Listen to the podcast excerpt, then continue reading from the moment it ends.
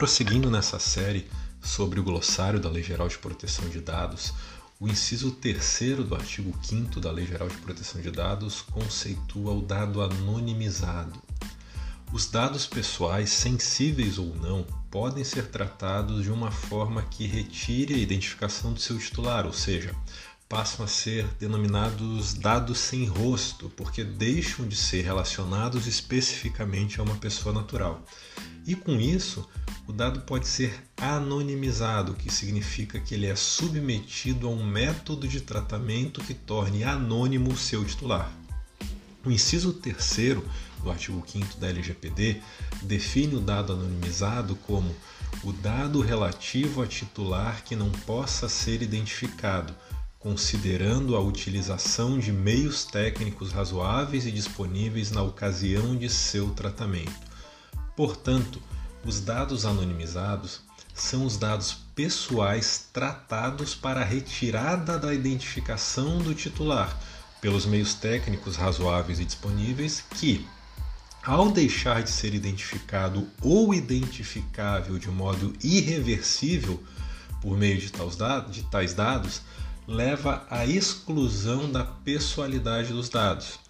É, de uma forma mais simples, o dado anonimizado é um dado que não contém e não permite a identificação do seu titular, ou seja, era um dado pessoal que passou por uma espécie de tratamento que retirou a, a, a sua característica de poder identificar o seu titular e por isso deixa de ser um dado pessoal. Então, com a anonimização, os dados deixam de ser é, pessoais e por isso eles são conceituados pela LGPD apenas como dados anonimizados. Isso é importante porque os dados anonimizados eram dados pessoais que, por esse tratamento dado a eles, deixam de ser considerados como dados pessoais e aí por isso a LGPD em regra não incide mais sobre eles a partir da anonimização.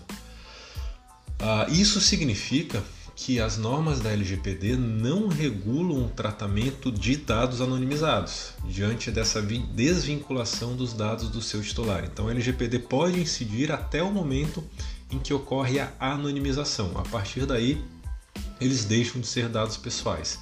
Então, voltando é, para os conceitos anteriores, nós podemos resumir esses três primeiros conceitos do artigo 5 da LGPD da seguinte forma: em primeiro lugar, os dados pessoais são o principal objeto de regulação da LGPD e são protegidos por ela. Em segundo lugar, os dados pessoais sensíveis é, possuem um tratamento diferenciado com uma tutela maior conferida por normas específicas da LGPD. Em terceiro lugar, os dados anonimizados são os dados que deixam de ser relacionados ao seu titular e por isso perdem a sua característica de dados pessoais. E a partir dessa perda, deixam de ser regulados e protegidos pela LGPD.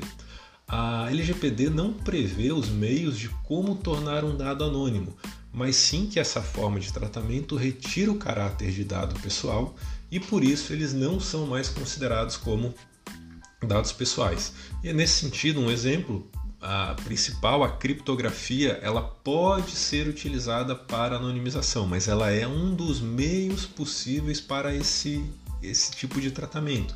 Não é, é não é, é errado, a criptografia não pode ser vista como um sinônimo de transformação de dados pessoais em anônimos. Tá? Ela é uma das formas, um dos meios possíveis de anonimização, mas não é a, a, o procedimento de o tratamento de anonimização de dados não esgota é, nesse único método, nesse único meio possível que seria pela criptografia.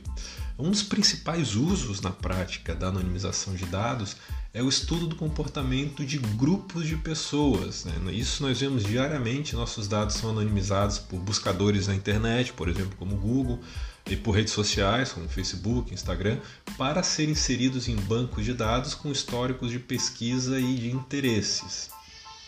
É, se for possível, a identificação do titular ou a, ou a reversibilidade do tratamento de anonimização, os dados não são anonimizados, mas sim pseudo-anonimizados, isto é, a, qualquer possibilidade de identificação e de reversão do procedimento de anonimização não torna os dados anonimizados. Tá? Então nós não podemos confundir dados anonimizados com pseudo-anonimizados, que são aqueles em que o, a anonimização pode ser reversível, ou seja, o titular pode voltar a ser identificado. Porque uma das características da anonimização é a irreversibilidade. Se o tratamento for reversível, ou seja, o dado puder ser novamente relacionado ao seu titular, é, então não há propriamente uma anonimização, mas uma pseudo-anonimização e os dados continuam sendo dados pessoais.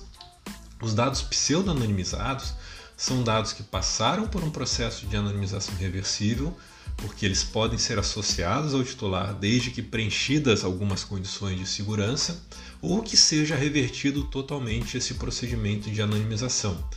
Então, eles são dados aparentemente anonimizados, mas essa desvinculação que se faz em relação ao titular é apenas aparente ou temporária.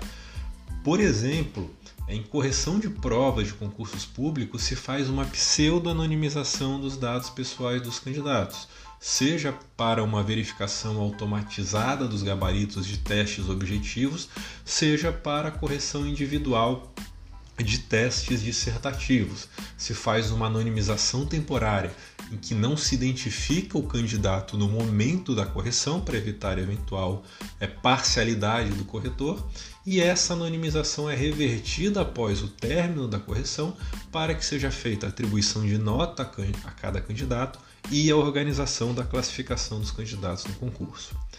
Sobre dados anonimizados, era isso que eu tinha a dizer nesse episódio do podcast e nós voltamos no episódio seguinte tratando do conceito do inciso 4, o inciso 4 da, do artigo 5 da Lei Geral de Proteção de Dados, que é o banco de dados.